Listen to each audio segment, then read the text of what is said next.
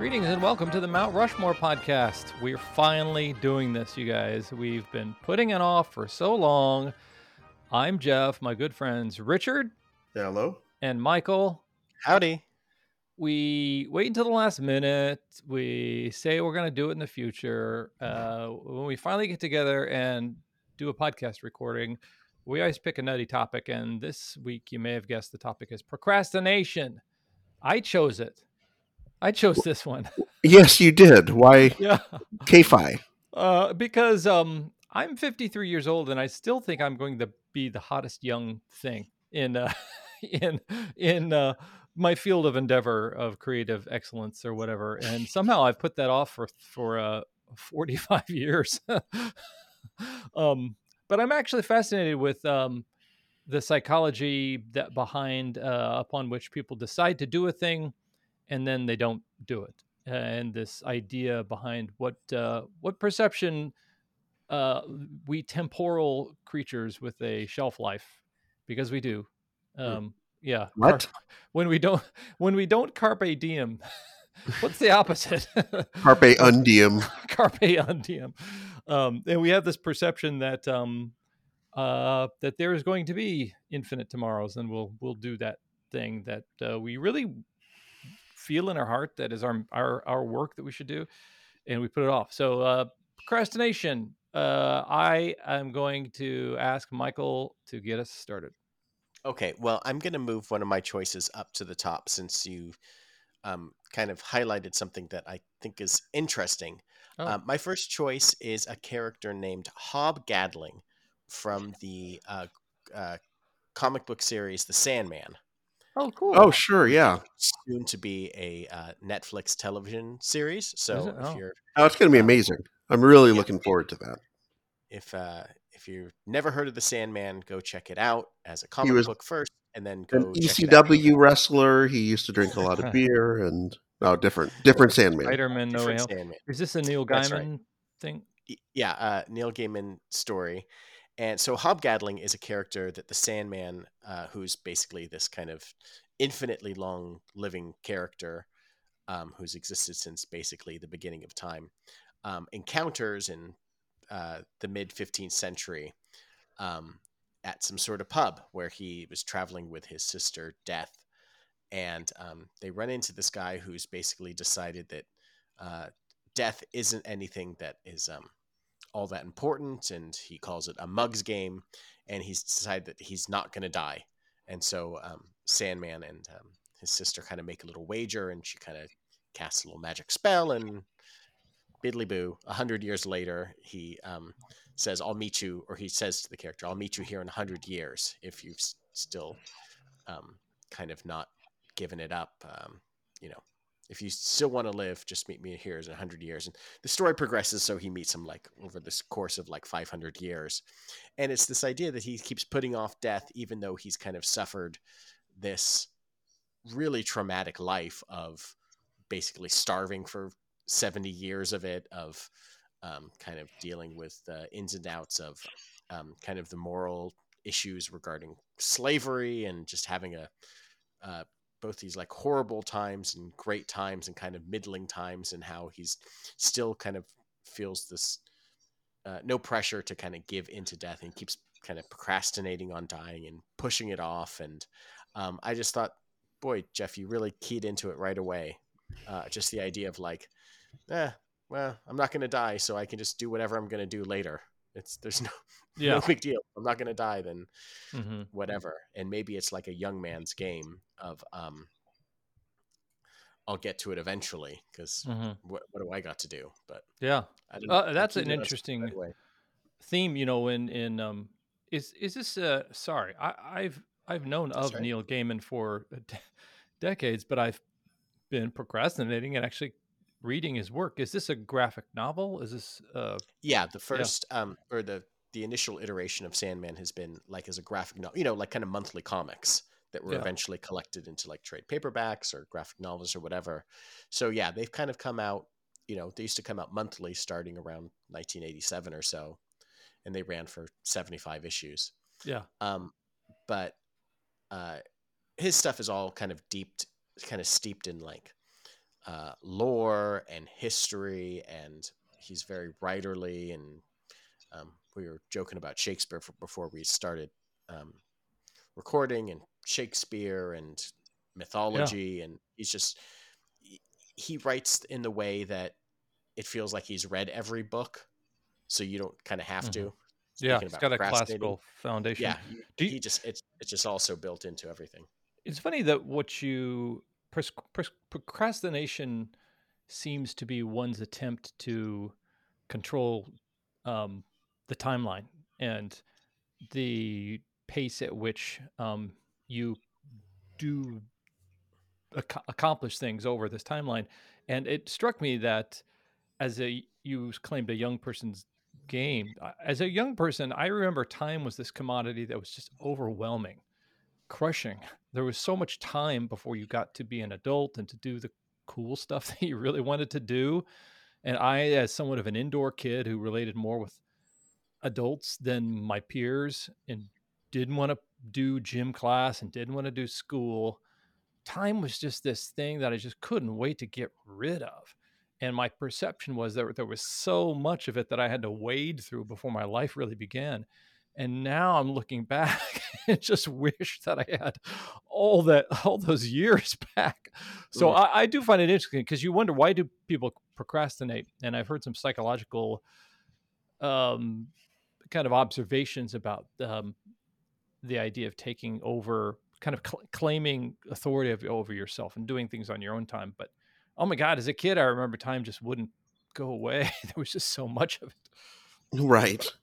No, I, it, it is. I mean, it's true. As you get older, that idea of I can push something off till tomorrow or a week from now or a month from now yeah. becomes more oppressive. Yeah. It just doesn't, you start to realize, wait a second, I don't have that many, not to be morbid, but I don't have that many more tomorrows, relatively speaking. Oh, yeah. Versus I did when I was a kid or when I was a, a young adult. Uh-huh. Okay, Richard, what's your first choice? All right, so my first choice is uh, George R R. Martin. Mm, great. The writer of the uh, of the Game of Thrones uh, series, along with uh, some countless other fantasy stories. And this whole Song of Ice and Fire, which is what Game of Thrones is based off of. The Winds of Winter... We've been people have been waiting eleven years for him to publish the latest version, the latest edition of this uh, series. And every, you know, what every six months or so, you'll get like, "Oh, I finished another chapter," or some sort of like some you know some leaking of a few pages that'll come out, and people get excited. Okay, maybe this is it. Maybe this is going to start coming out soon. And it's just like, fool me once, shame on me. Fool me twice, shame on you. Is that the is that the phrase, or is it the other way around? I can never. Is that right? I think once bitten, twice shy. Is yeah, that... no, that's yeah. that's a good yeah, way. Yeah, no, no. It. Fool me twice, shame shame on us who expect he's actually going to put out this book, right? Yeah, exactly. After a while, it's just, folks, we just need to come to the realization this book's not coming out. And he's like, got another one to go ever. after it. Yeah, he's yeah. I mean, not just Winds of Winter, but then there's a dance or no. What what's the? I'm trying to think what the last one is supposed to be. Uh, a Dream of Spring. A Dream of Spring. Thank you. Well, the funny yeah, thing about he's him got two is, books left to go. Is it's he might be procrast- procrastinating on finishing this aspect of the series, but it's not like he's hasn't been working like constantly on like. Yes, so it's such a weird sense of procrastination. He's not lazy. He's just like he keeps getting distracted and wanting to write other things about this world that he's created. It, it's, it's, but at the same time, it's like the thing that people are most like, okay, why don't you write this thing? And then afterwards you can kind of fill in your world of stuff that happened, you know, eight hundred years ago. And it's like, well, I don't know. This is what I kind of want to write right now. It would be as it would be. Yeah, it would be as if George Lucas made Star Wars and Empire and then decided, yeah, we should make Clone Wars now. And then after I'm gonna, that... I'm going to go back and talk about this little green frog guy for a little bit. Yeah. It, it, it would be like if all of the other stuff came out and Return of the Jedi was just sitting out there waiting waiting to be made. That's that's what it's like. it just, like you said, Michael, it's, he's got all of these other projects that he's been working on, whether they're Game of Thrones related or whether they're other projects based off of other properties that he's created over the years, of various T V shows that he's executive producing and helping to write. And it is that feeling of like having a big work project and knowing this is the thing you need to be focusing it on, but just being so overwhelmed by all the work you need to do on it that it's easier just to do these little side projects. Yeah.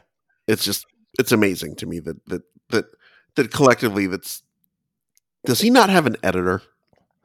Is there not someone there who can, who can, who can like wave a contract at him and say, yeah, yeah, it's time. I always feel like Stephen King's got about twenty people kind of dressed, sitting there up in, in, in Maine with him, just kind of ready to type out whatever he says. Yeah. And just, it's the exact opposite. Maybe they need to just, maybe Stephen King just needs to pay a visit to George R R. Martin and kind of like light a fire under his ass. Well, that's interesting to me. For, for me, um, fear is a component of pres- procrastination. And I would also, I would imagine that with great success, one might, I don't know, lose lose their imposter syndrome. You know, if, if George R R. Martin somehow thought that he's he's going to be found a fraud, you know, he's gonna he's gonna sell a billion copies of that book before anybody ever reads it. So at least he's gonna go out big. But uh, right. Do you think it's imposter syndrome? Do you think he's af- afraid of flopping? And has didn't didn't didn't they make all those? Sh- didn't they pass his books in the uh, Game of Thrones T V show? Yes, they did. Yeah. Okay. And, and we all know how how well that ending was uh, yeah. taken by the fans. So maybe that's part of it. Maybe he's afraid that he's going to get the same amount of shit as the T V show uh, runners did uh, when they tried to bring it to a conclusion. I, I, I'm reading a Ringer article right now that's from uh, April twenty twenty-one by Ben Lindbergh. And he one of his things that he posits is that just that it's not so much that he's procrastinating, it's that he has trouble saying no to anything. Oh. And so he just keeps, anytime there's a new project, he goes, oh, that sounds good to me. Well, maybe I'll help work on that. And he just kind of keeps doing all of these, uh, saying yes to all these ancillary projects. And it just keeps taking his focus away from the thing he really should be focusing on. One, one thing that I, I relate with uh, in regards to content creators is you often start with a germ of an idea and you socialize it with your community and say, wouldn't it be great if I, an architect, did a building that looked like this and it was this tall and it was this big and everybody around you says, yeah, that's great. Well, ninety percent of the accolades you want, you already got just by communicating that thing. Like I, I as a storyteller, sometimes I'll joke with somebody in a bar about this idea for a story. I had this idea. Okay. It's called Stripper Flight. Uh, a plane load of strippers going from L A to Vegas. Like it's hijacked. And the, the strippers have to defeat the hijackers to, uh, oh. to land successfully. There is a, there is a glass stiletto heel that is going through somebody's a yeah. terrorist eyeball. Yeah. It's something, it's evocative. Uh, I um, feel, have- Now, now that you've got this, now that you've got this idea out in the world, you need to you, you need to mail yourself a copy of this podcast, right.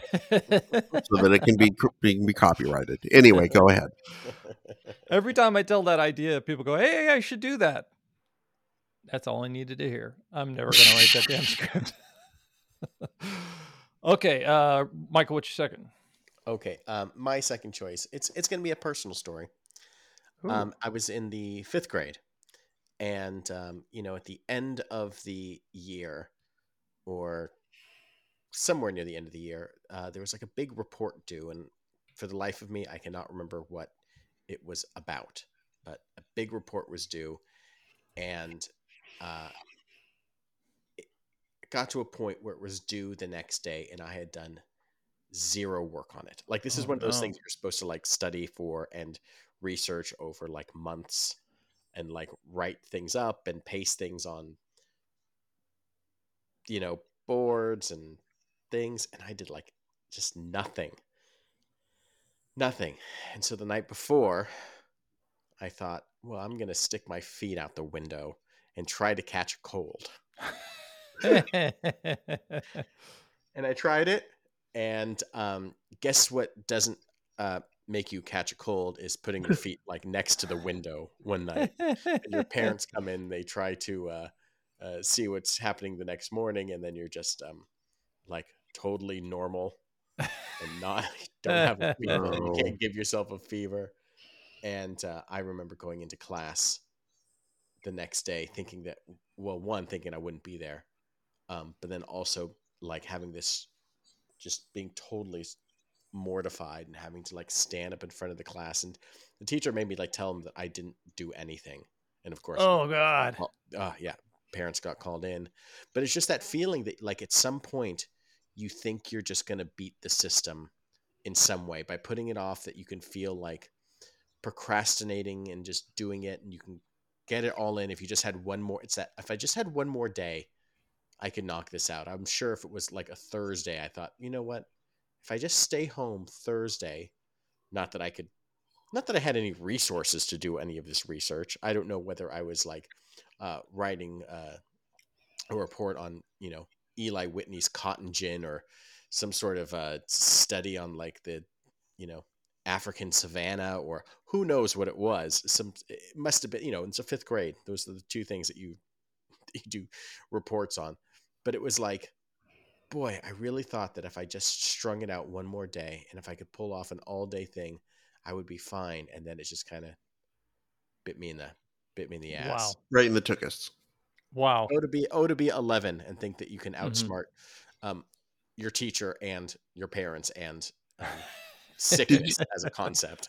Did you attempt any sort of like of course type thing? Of course. I, I, you know, I try. I tried like to uh, make my head sweaty and tried to, uh, you know, my cheeks red. But you know, I'm I'm no Ferris Bueller. Let's just say, Michael. I, I think a, I didn't have a synthesizer that I could. Uh, I think I could fake it with. Were you off? I, I feel like you were a kid who was uh, a read them too, or read yourself like Roald Dahl books or books that.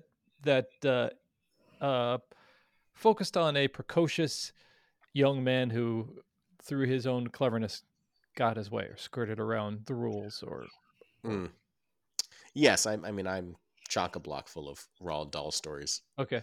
Um. So, yeah, I at some point, um, at some point, you know, charm only goes so so far. Yeah. yeah. Hand in this, you know, the yeah. blank folder in the report. I did that. Oh my God, I did that. I, and I, I almost felt like it was even a way of, I did that with plays where I would not learn my lines at all for the play. And then it came to the show and I would just go on stage and make shit up uh, until the, they just lowered the curtain because like, oh my God. Everybody, everybody, all the other actors were looking at me like, are you insane? Why did you just learn the lines on The Odd Couple?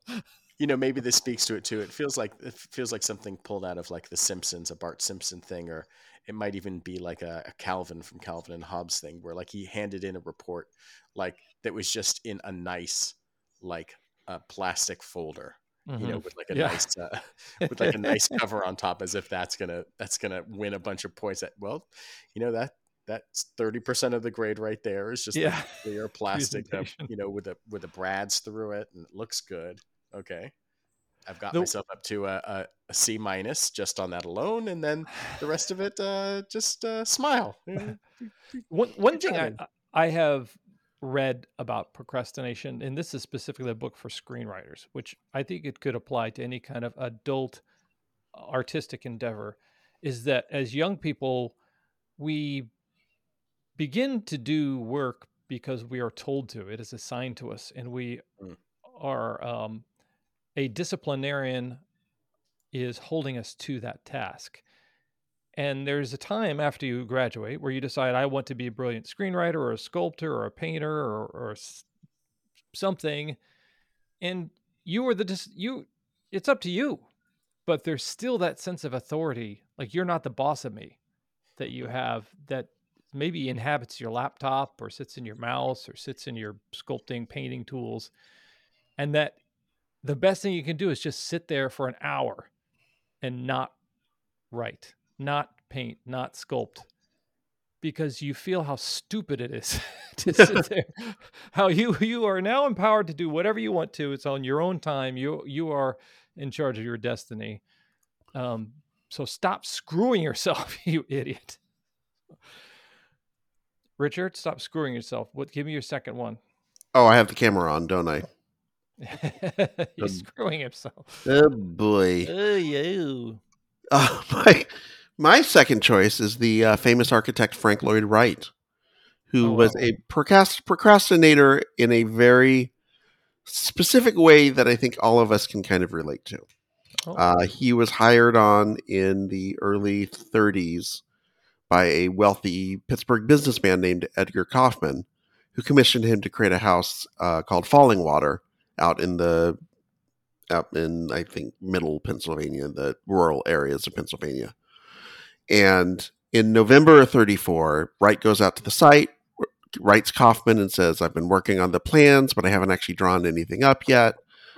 Um, which is, by the way, is the equivalent of telling your boss, "Yeah, I've been ideating on it." If this was modern times, that's exactly what Frank Lloyd Wright would have said. So, um, about eight months goes by. Now he hasn't done any more work on it. Uh, Kaufman picks up the phone one day on a Sunday morning and calls him up and says, "Hey, guess what? I'm going to be coming by your house uh, this afternoon. Why don't we get lunch and you can show me what the design looked like?" He's got about four hours now. Oh, wow. To try and figure out what to do. Now, if this is you or I, our first thought would be, what excuse can I make? Or if it was me, my design for the house would be like an eight-year-old or six, six-year-old. Sides. Yeah, four sides. It looks like a, you know, a, a, a, right, a square. And then it's got the little, like, uh, two lines on the top for the roof and a little chimney coming out. And that's what it would have looked like. No, Stick this is Frank. Curly curse smoke and that sm- smiling sun happy face. Yes. And I would have said, "Hip, here's your design. Doesn't it look great?" Um, so apparently Wright just finished his breakfast and had a couple of apprentices looking on. And within four hours, by the time Kaufman got up from Pittsburgh, uh, he had finished the designs for this house, uh, Fallingwater, which wound up becoming his possibly most famous design. It's uh, a National Historic Landmark, and it's listed among Smithsonian Life's li- Smithsonian's Life list of twenty-eight places to visit before you die. Wow! Wow! So sometimes, I guess some people, and I've, there are people who say, "I work better under pressure," and that's kind of why I wait until the last minute, because I don't. My best thoughts don't start flowing until I get really up against it. And most of the time, I think that's just bullshit.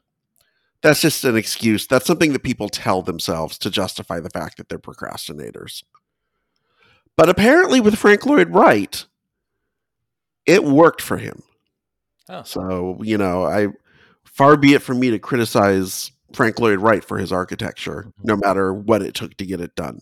Yeah. Two hours it took him to draw to make the to make the drawings of this, you know, beautiful, you know, one of a kind dream home. Uh, you know what, what I find interesting about that story is the perception of how the creative process works and time and its role in it. Like, oh, more time equals more creativity. Tell that to the Miles Davis Quintet, you know, right. When they're, when they're improvising or they have a, a, a one, each have one page with five chords on it. And we're going to record all of Kind of Blue with that. Right. So it's, if you gave them more time, it would not have been more better. It, they took the exact amount of time to do that. And maybe these masters uh, have become such um, um, um, phenomenal understanders of their creative process, even though Wright, as you described, was clearly procrastinating, but something in him knew he was going to be clutch and make it happen. So. Yeah, no, it the it wasn't. I mean, if it was me again, And the guy calls me up and says, I'm going to be up in two hours. I'd love to see the designs.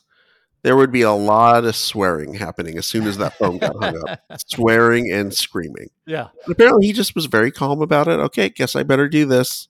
Sat down at his drawing table and just whipped it out. Yeah. Whipped it up, you know, just got it done.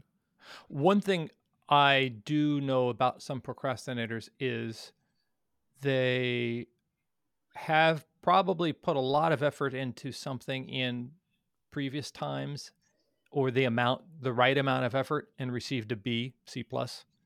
Yeah. And so they're a little bit bruised from that. And so part of them wants to um, under invest. So later they can say, the reason I didn't do great was because I didn't have enough time. Right. Uh, and so that, that they can cancel the critic that way. Uh, we are at our halftime. I mean, they did, just, by the way, he did forget to put doors on the house. It was falling. This water was fa- the literally was falling. falling water. Why do you think it got the name? Yeah, it didn't have a roof. Did not have a roof. Uh, anyway, sorry anyway, to interrupt. I, have you read all the stuff about Taliesin and the craziness that happened there? Oh, like a, a handyman set it on fire and attacked people as they were fleeing the burning building. No. It's crazy. Um, Frank Lloyd Wright built this remote school for architecture and encouraged um, the students to be involved in same-sex couples because it kept, the, kept them from ne- necessitating going into town to meet girls. Um, huh. uh, stuff stuff that was bohemian bohemian slash um, um, uh, I don't know, weird. Uh, but his wife was having an affair with, I forget what it was, but it was just crazy. And that uh, a disgruntled handyman set the place ablaze and waited at the exit with that with that axe and started swinging at people who were, who were trying to flee the building. And we're at our halftime. So uh, at this point, we want to ask uh, Michael Winfield to implore you to do the things. Um, please. Well, first of all, come visit our website. It's been newly redesigned by Jeff. You can holy um, cow. You can peruse. It's now one hundred, well, maybe ninety. But okay. We've severely cut down the amount of malware that has infected our website, and that will infect your website. So if you've it, it, it, it, the- any malware that's on the site is stuff that we put on there. Yeah, that's right. It's no longer, no longer through others.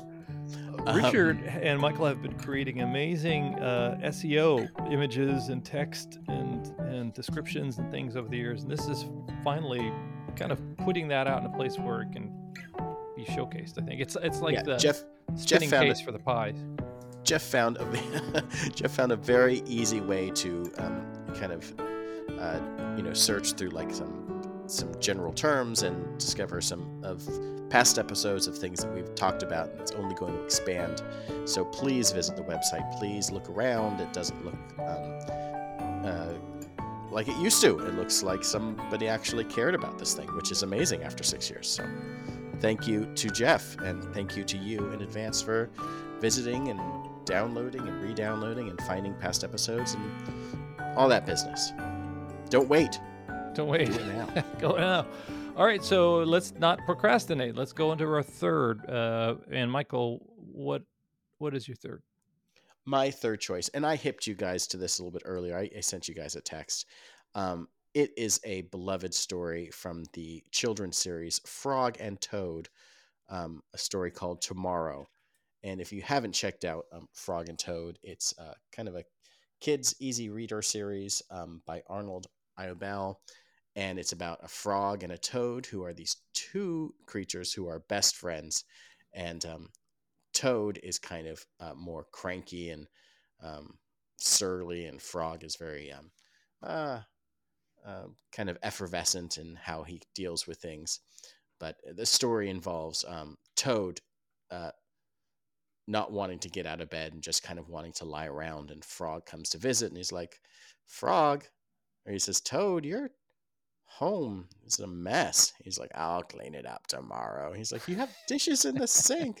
He's like, I'll take care of it tomorrow. He's like, your clothes are all rumpled on the floor, and your plants need watering, and everything, your place is a mess. He's like, tomorrow, tomorrow, I'll do it tomorrow. And then he gets all si- silent all of a sudden. kind of pensive. And then he starts thinking, he's like, what's wrong? What's wrong, Toad? And he's like, I'm thinking about tomorrow and how it's going to be a hard day. And he kind of gets up and he starts cleaning. He does everything in one day. And then he, he's like, he just kind of realizes, he comes to this great realization that the work that he puts off tomorrow will still be there. There's still going to be this more work. And he goes back to bed a lot happier and content that he's now has a, a clean day in front of him, a clear day in front of him. And it's very sweet. And, um, if you haven't read any of the other Frog and Toad stories, they're all very um, silly and wonderful in this, uh, just these two best friend opposites, polar opposite sort of ways that, um, I don't know. That was one of the first things I thought of. With, with I love it. Nothing toads. like a, nothing like a fable. Uh, yeah. And it almost feels like, feels like they're unlike something like Animal Farm, where the uh, horses pull wagons and the oxes pull plows and things like that. Frog and Toad, is they're just a couple dudes. Yeah. Yeah. They don't do frog jobs. No, they, they, they I mean, other, yeah, they, they, they don't, I don't know if they, they don't even have jobs. They, they just yeah. go and they get ice cream and bake cookies and pretend to be brave and fly kites yeah. and um, sit around uh, going swimming. Mm-hmm. Great stuff. Yeah. That's an interesting aspect of uh, ob- a way to look at uh, procrastination as a, is it a deadly sin, sloth? Or is it something mm. that we learned about first, probably as young people in uh, fairy tales and, and things like that? I guess the Three Little Pigs weren't necessarily procrastinators. The ant and the grasshopper, that was something about procrastination, wasn't it? I think. Well, stories. the yes, the grasshopper kind of never wanted to do any work and figured he could fiddle all day uh, until it came to the winter and he was kind of fucked. Yeah. And the ants were like, yeah, you should have fucking worked, asshole. Your music's nice, but what's it? That's not going to help you. I think they ultimately do help him in the end. And then it, then it feels like, well, he just got his way anyway. Richard, that just goes muted. Back to my being charming bit. Yeah, just be charming. Eh, yeah, eventually it'll be fine. And then and then Hopper shows up and then forces all of the bugs to do the work for him. Oh wait, that's A Bug's Life. Sorry, my bad. uh, I think the counter to um, the and the grasshopper is. Uh, did you ever read Frederick the Mouse? It was a Leo Leoni, I think, story. No. Well, all the other mice are gathering um, grass to help shore up their um little hole that they live in, or gathering grains to store away, and Frederick is just kind of staring staring off at the sky and looking at the trees, and and um and they're a little bit miffed at this lazy mouse who's just kind of um soaking in the sun and um smelling smelling the the flowers. And then when they all tuck away for winter in their little hovel, um uh they ask Frederick what he's up what he was up to, and he starts telling stories about the warmth of the sun and the beautiful flowers and and and the wind, and they all get warmed and entertained by them. I think that's the approach I decided I was going to take to my life. I will not do anything productive. Just tell stories like that one. Just and now I feel warm. Yeah, oh, so it worked. Good. Mission accomplished. All right, what is your third, Richard? All right, my third is Hunter S. Thompson. Oh, wow. The great gonzo journalist who, it was said, uh, never met a deadline that he couldn't break. Ah. Uh, just notorious for having Jan Winner or whoever from Rolling Stone magazine faxing him, telexing him, where the hell is the story? We go to print in twenty minutes. And him with a gun shooting out, you know, probably, like, most likely shooting the fax machine as soon as the fax comes in.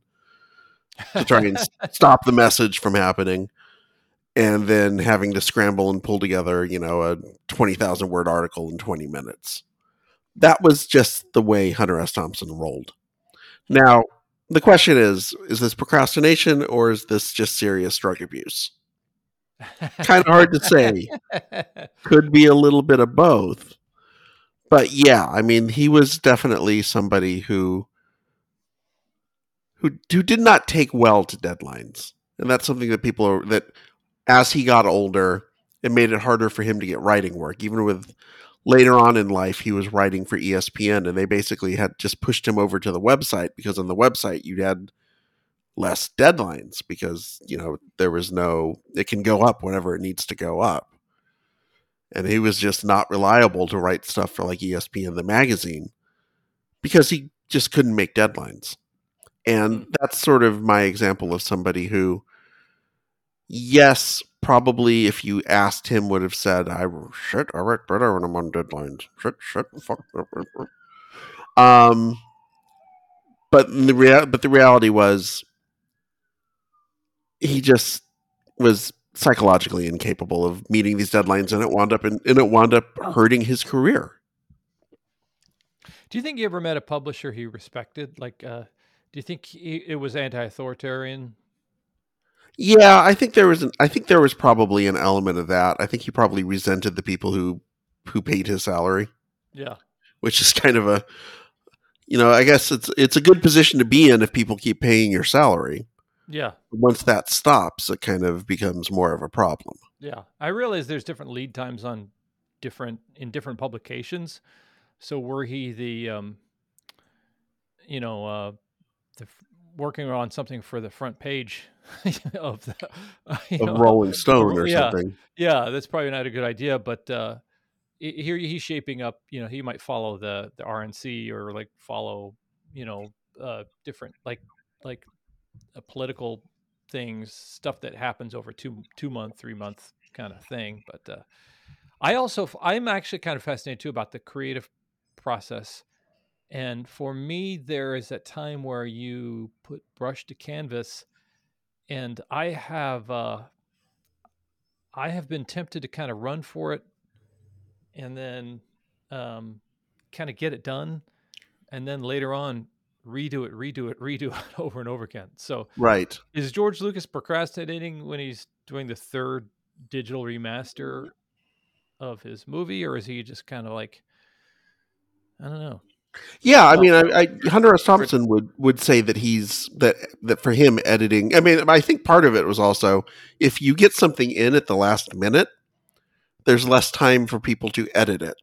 Yeah. Mm. So it's kind of a sneaky way to make sure that your words get published the way that you intend them to get published, oh, yeah. instead of getting run through the editorial cycle. And I, I've actually got a quote from Hunter S. Thompson about uh, his, him and deadlines. Every deadline was a crisis. No doubt it had something to do with the deep-seated personal defect. Shit, shit, shit. uh, I, I, that, that was my Hunter S. Thompson. Yet again, another one, my rogues gallery of... Uh, of uh, impressions. But every di- deadline was a crisis. No doubt it had something to do with a deep-seated personality defect, or maybe a kink in whatever blood vessel leads into the penile gland. On the other hand, it might have been e- might easily be something as simple and basically perverse as whatever instinct it causes a jackrabbit to wait until the last possible second to dart across the road in front of a speeding car. Oh, wow. So I think he was he was definitely aware of the fact that it was a defect on his part. He was just incapable of doing anything about it. He seemed, I think he, as literally an adrenaline and like adrenal junkie. Here's a guy who never met a drug he wouldn't do. Yes. So the high wire act that was his life is something that he, it seemed like every, to do a triple gainer off the high dive was not enough for him. He had to be loaded and and doing it at the, into a pool of sharks. Yeah, yeah. So to turn in an article a week ahead of time would not have given him the same rush as trying to scramble around five minutes before they're saying, if you don't get this in in five minutes, it's not going in this issue. Yeah, yeah. Yeah, I, I totally agree with uh, you on that. Winfield, the final one. Well, I'm going to I'm gonna wrap it up, which is something I think Richard has talked to in the past, and I certainly have. It's um this podcast. Is There are times when... Uh, it's it's like you say, you are you are kind of waiting sometimes for inspiration to hit when there's um, a topic that we're coming up with that isn't based on necessarily on research. When sometimes it's like, well, I got to go read about something that I don't know about. It's a good topic, but sometimes there are topics where you're just like, I'm I'm I'm just gonna. Well, I, I can't think about this now. I'll, I'll get to it by the time we're recording. And by the time we're recording, all have something, and it will be, you know, X minutes before we're recording. And it's like, well, that didn't happen. I never. Okay, well, I'll, I'll write something down quickly, and then I can kind of flub through it. But there are definitely moments when, like, uh, when you're just kind of waiting for inspiration to take over and kind of carry you through when mm-hmm. you haven't quite necessarily thought through everything that you could best think through things. And I think yeah. this podcast sometimes leads to that for me in my yeah. process. It's an interesting thing because you, you've you've probably done this. I know you have a lot of work you've done in your professional life, and then there are things, other endeavors, like you could probably come up with a kickball team in five minutes if you needed to, right?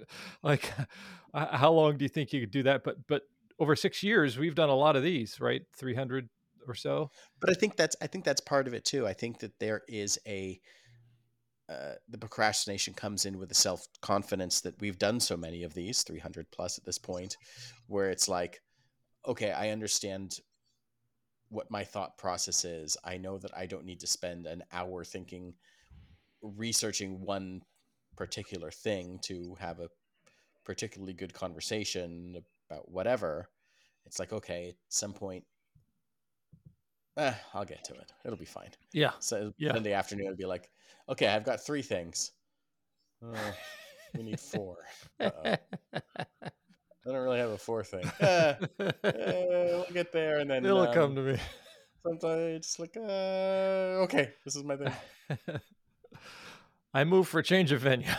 and then, and then honestly, it's the, it's those last minute ones that I, I pray um, you don't choose uh, as the judge.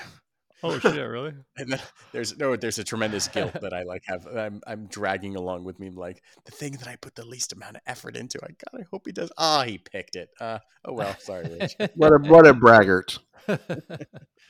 I'm just so I'm so upset whenever the I put minimal effort and I still win. Uh, no. Poor me. Do you know what's funny? I just saw like uh like this weird, you know, uh, obviously Chris Rock is kind of still in the news, um, but I saw like this weird like um like. supercut of like all the times that he's like insulted someone, not all the time, but like, you know, just different insults like on comedy shows or whatever. And uh one, he was on the couch with like uh Kristen Kirsten Stewart, I don't know which one it is, Kristen uh, Kristen Stewart, and she was talking about how she's like, oh, you know, I feel really guilty about like accepting these roles that people just offer me and I don't have to do any work. And he's next to her is like, what are you talking about? Give me the role. I'll do anything for no, for no amount of work. Just, I'll just do it. It's no big deal. It was very fun. All right, please man, don't Freddy. Slap me, Richard. All right. Not, hey, keep the podcast name oh, no. out of your fucking mouth. Um, my last choice, Leonardo da Vinci. Oh. Not just a code, but also an incredible procrastinator. It right? took him, it took him thirteen years or sixteen years to complete the Mona Lisa. That piece of yeah. shit. Yeah, huh. It's just a painting. I mean, it's a good painting, but sixteen years. No, I mean, if you think about it, he.